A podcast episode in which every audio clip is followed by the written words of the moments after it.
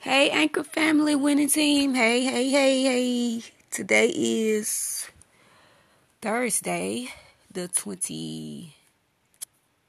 Hold on. Second. So, we're just going to enjoy this day. We're going to get right into the book. Kingdom. I mean, not Kingdom Principles. I'm sorry. Think and Grow Rich. Um, I can't stress how much I love this book, but I love this book. Um... This is Tina Smoot, Anchor Podcast. For those who don't know, I am a life coach, a mentor, and a motivational speaker. You can follow me on YouTube at Tina Smoot and TikTok at Tina Smoot. I'm also on Facebook as Tina Smoot. So it'll be very easy to find me. Okay, we'll get right into the book. Desire Outwits Mother Nature. As a fitting climax to this chapter, I wish to introduce one of the most unusual persons I have ever known. I first saw him twenty-four years ago, a few minutes after he was born. He came into the world without any physical sign of ears, and the doctor admitted, when pressed for an opinion, that the child might be deaf and mute for life. I challenged the doctor's opinion. I had the right to do so. I was the child's father. I, too, reached a decision and rendered an opinion, but I expressed the opinion silently, in the secrecy of my own heart. I decided that my son would hear and speak. Nature could send me a child without ears, but nature could not induce me to accept the reality of the affliction. In my own mind, I knew that my son would hear and speak. How? I was sure there must be a way, and I knew I would find it. I thought of the words of the immortal Emerson. The whole course of things goes to teach us faith. We need only obey. There is guidance for each of us, and by lowly listening, we shall hear the right word. The right word? Desire. More than anything else, I desired that my son should not be a deaf-mute. From that desire, I never receded, not for a second. Many years previously, I had written, "Our only limitations are those we set up in our own minds." For the first time, I wondered if that statement were true. Lying on the bed in front of me was a newly born child, without the natural equipment of hearing. Even though he might hear and speak, he was obviously disfigured for life. Surely this was a limitation which that child had not set up in his own mind. What could I do about it? Somehow, I would find a way to transplant into that child's mind my own burning desire for ways and means of conveying sound to his brain without the aid of ears. As soon as the child was old enough to cooperate, I would fill his mind so completely with a burning desire to hear that nature would, by methods of her own, translate it into physical reality. All this thinking took place in my own mind, but I spoke of it to no one. Every day I renewed the pledge I had made to myself, not to accept a deaf-mute for a son. As he grew older and began to take notice of things around him, we observed that he had a slight degree of hearing. When he reached the age when children usually begin talking, he made no attempt to speak, but we could tell by his actions that he could hear certain sounds slightly. That was all I wanted to know. I was convinced that if he could hear even slightly, he might develop still greater hearing capacity. Then something happened which gave me hope. It came from an entirely unexpected source. We bought a Victrola. When the child heard the music for the first time, he went into ecstasies and promptly appropriated the machine. He soon showed a preference for certain records. Among them, It's a Long Way to Tipperary. On one occasion, he played that piece over and over for almost two hours, standing in front of the Victrola with his teeth clamped on the edge of the case. The significance of this self-formed habit of his did not become clear to us until years afterward, for we had never heard of the principle of bone conduction of sound at that time. Shortly after he appropriated the Victrola, I discovered that he could hear me quite clearly when I spoke with my lips touching his mastoid bone, or at the base of the brain. These discoveries placed in my possession the necessary media by which I began to translate into reality my burning desire to help my son develop hearing and speech. By that time, he was making stabs at speaking certain words. the outlook was far from encouraging. But desire backed by faith knows no such word as impossible. Having determined that he could hear the sound of my voice plainly, I began immediately to transfer to his mind the desire to hear and speak. I soon discovered that the child enjoyed bedtime stories, so I went to work, creating stories designed to develop in him self-reliance, imagination, and a keen desire to hear and to be normal. There was one story in particular, which I emphasized by giving it some new and dramatic coloring each time it was told.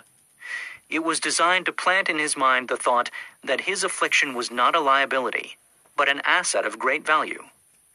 Despite the fact that all the philosophy I had examined clearly indicated that every adversity brings with it the seed of an equivalent advantage, I must confess that I had not the slightest idea how this affliction could ever become an asset. However, I continued my practice of wrapping that philosophy in bedtime stories, hoping the time would come when he would find some plan by which his handicap could be made to serve some useful purpose. Reason told me plainly that there was no adequate compensation for the lack of ears and natural hearing equipment. Desire backed by faith pushed reason aside and inspired me to carry on. As I analyzed the experience in retrospect, I can see now that my son's faith in me had much to do with the astounding results. He did not question anything I told him. I sold him the idea that he had a distinct advantage over his older brother, and that this advantage would reflect itself in many ways. For example, the teachers in school would observe that he had no ears, and because of this, they would show him special attention and treat him with extraordinary kindness. They always did. His mother saw to that, by visiting the teachers and arranging with them to give the child the extra attention necessary. I sold him the idea, too, that when he became old enough to sell newspapers — his older brother had already become a newspaper merchant — he would have a big advantage over his brother, for the reason that people would pay him extra money for his wares, because they could see that he was a bright, industrious boy, despite the fact he had no ears. We could notice that, gradually, the child's hearing was improving. Moreover, he had not the slightest tendency to be self-conscious because of his affliction. When he was about seven, he showed the first evidence that our method of servicing his mind was bearing fruit. For several months, he begged for the privilege of selling newspapers, but his mother would not give her consent. She was afraid that his deafness made it unsafe for him to go on the street alone. Finally, he took matters in his own hands. One afternoon, when he was left at home with the servants, he climbed through the kitchen window, shinnied to the ground, and set out on his own. He borrowed six cents in capital from the neighborhood shoemaker, invested it in papers, sold out, reinvested, and kept repeating until late in the evening. After balancing his accounts and paying back the six cents he had borrowed from his banker, he had a net profit of forty-two cents. When we got home that night, we found him in bed asleep, with the money tightly clenched in his hand. His mother opened his hand, removed the coins, and cried. Of all things, crying over her son's first victory seemed so inappropriate. My reaction was the reverse. I laughed heartily, for I knew that my endeavor to plant in the child's mind an attitude of faith in himself had been successful. His mother saw in his first business venture a little deaf boy who had gone out in the streets and risked his life to earn money. I saw a brave, ambitious, self-reliant little businessman whose stock in himself had been increased a hundred percent because he had gone into business on his own initiative and had won. The transaction pleased me because I knew that he had given evidence of a trait of resourcefulness that would go with him all through life. Later events proved this to be true. When his older brother wanted something, he would lie down on the floor, kick his feet in the air, cry for it, and get it. When the little deaf boy wanted something, he would plan a way to earn the money, then buy it for himself. He still follows that plan. Truly, my own son has taught me that handicaps can be converted into stepping stones, on which one may climb toward some worthy goal, unless they are accepted as obstacles and used as alibis. The little deaf boy went through the grades, high school and college, without being able to hear his teachers, excepting when they shouted loudly at close range. He did not go to a school for the deaf. We would not permit him to learn the sign language. We were determined that he should live a normal life and associate with normal children, and we stood by that decision, although it cost us many heated debates with school officials.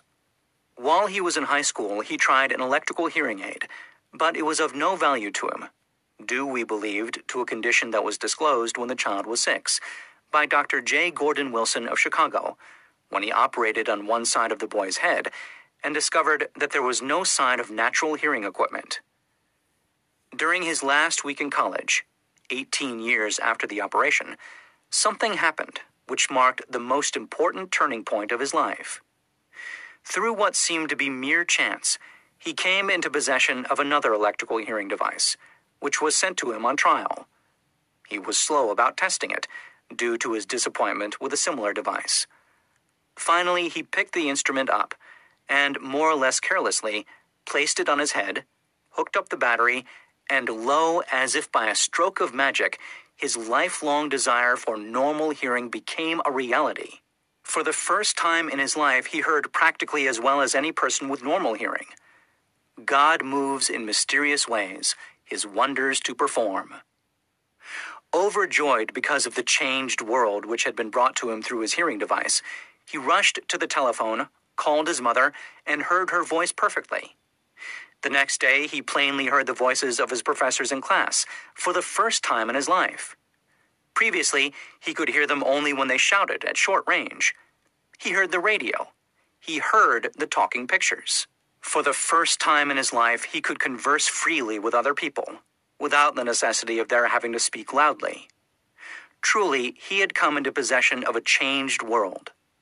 We had refused to accept nature's error, and by persistent desire, we had induced nature to correct that error through the only practical means available. Desire had commenced to pay dividends, but the victory was not yet complete. The boy still had to find a definite and practical way to convert his handicap into an equivalent asset. Hardly realizing the significance of what had already been accomplished, but intoxicated with the joy of his newly discovered world of sound, he wrote a letter to the manufacturer of the hearing aid, enthusiastically describing his experience. Something in his letter, something perhaps which was not written on the lines, but back of them, caused the company to invite him to New York. When he arrived, he was escorted through the factory, and while talking with the chief engineer, telling him about his changed world, a hunch, an idea, or an inspiration, call it what you wish, flashed into his mind. It was this impulse of thought which converted his affliction into an asset, destined to pay dividends in both money and happiness to thousands for all time to come.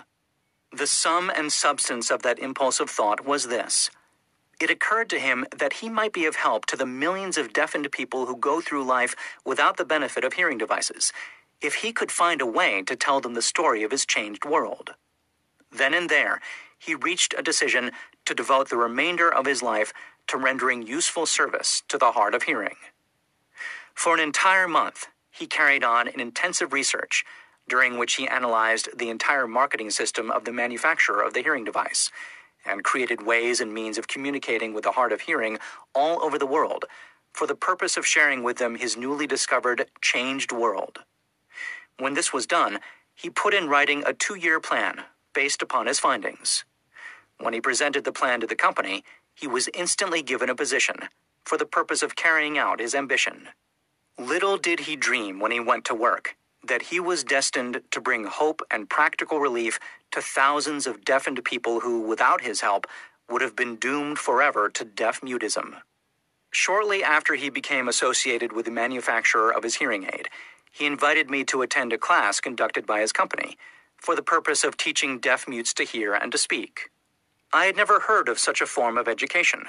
Therefore, I visited the class, skeptical but hopeful that my time would not be entirely wasted.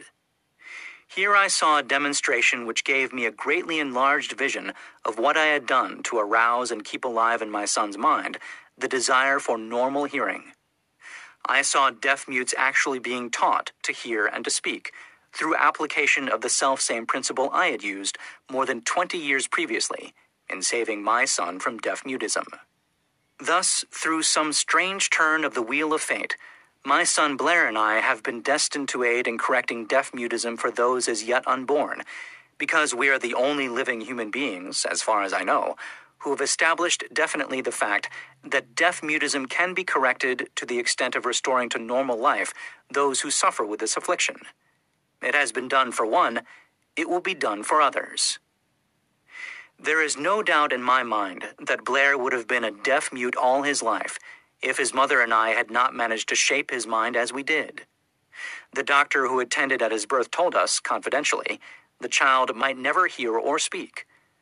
A few weeks ago, Doctor Irving Voorhees, a noted specialist on such cases, examined Blair very thoroughly.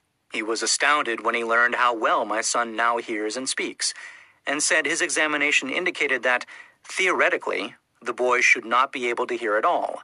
But the lad does hear, despite the fact that X-ray pictures show there is no opening in the skull whatsoever, from where his ears should be to the brain.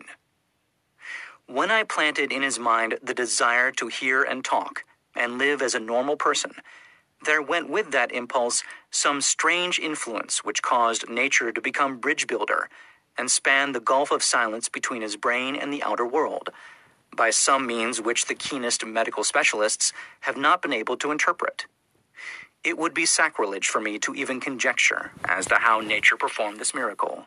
It would be unforgivable if I neglected to tell the world as much as I know of the humble part I assumed in this strange experience.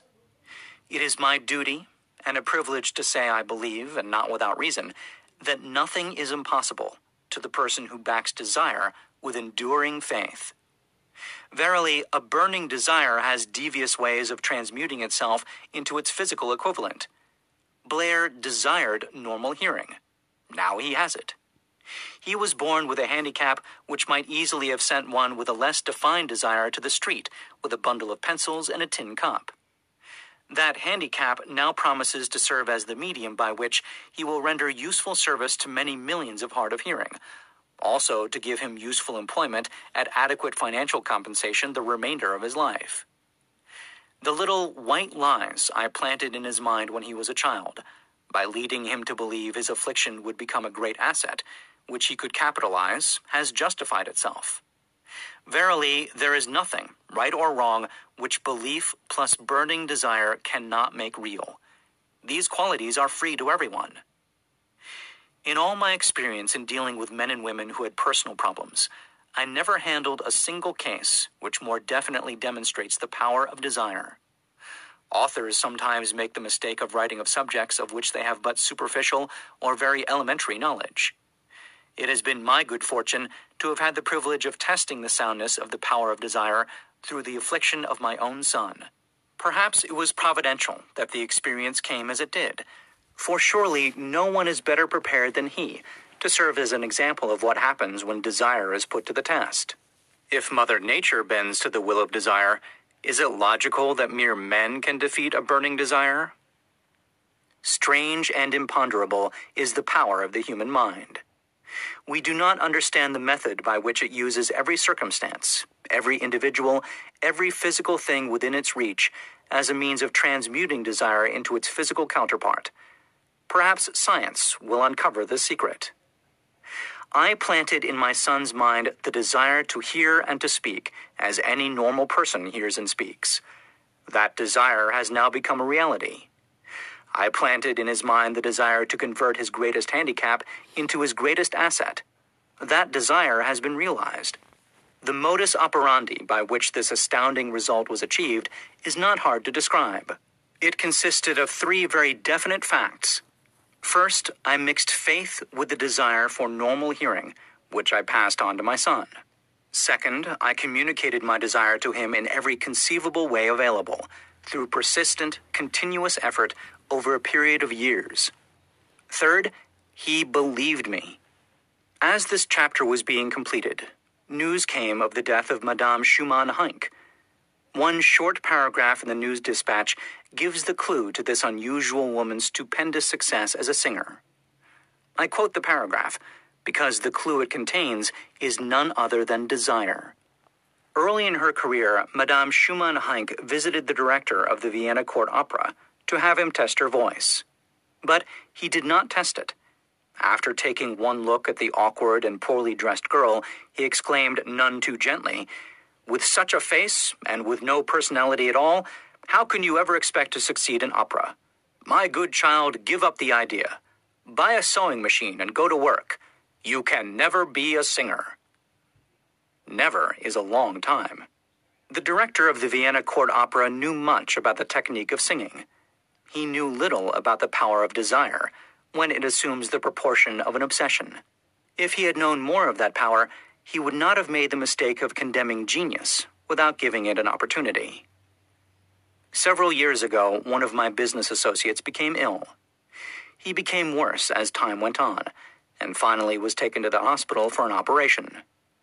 Just before he was wheeled into the operating room, I took a look at him and wondered how anyone as thin and emaciated as he could possibly go through a major operation successfully. The doctor warned me that there was little, if any, chance of my ever seeing him alive again. But that was the doctor's opinion. It was not the opinion of the patient. Just before he was wheeled away, he whispered feebly, "Do not be disturbed, Chief. I will be out of here in a few days." The attending nurse looked at me with pity. But the patient did come through safely. After it was all over, his physician said, nothing but his own desire to live saved him. He never would have pulled through if he had not refused to accept the possibility of death. I believe in the power of desire backed by faith, because I have seen this power lift men from lowly beginnings to places of power and wealth. I have seen it rob the grave of its victims.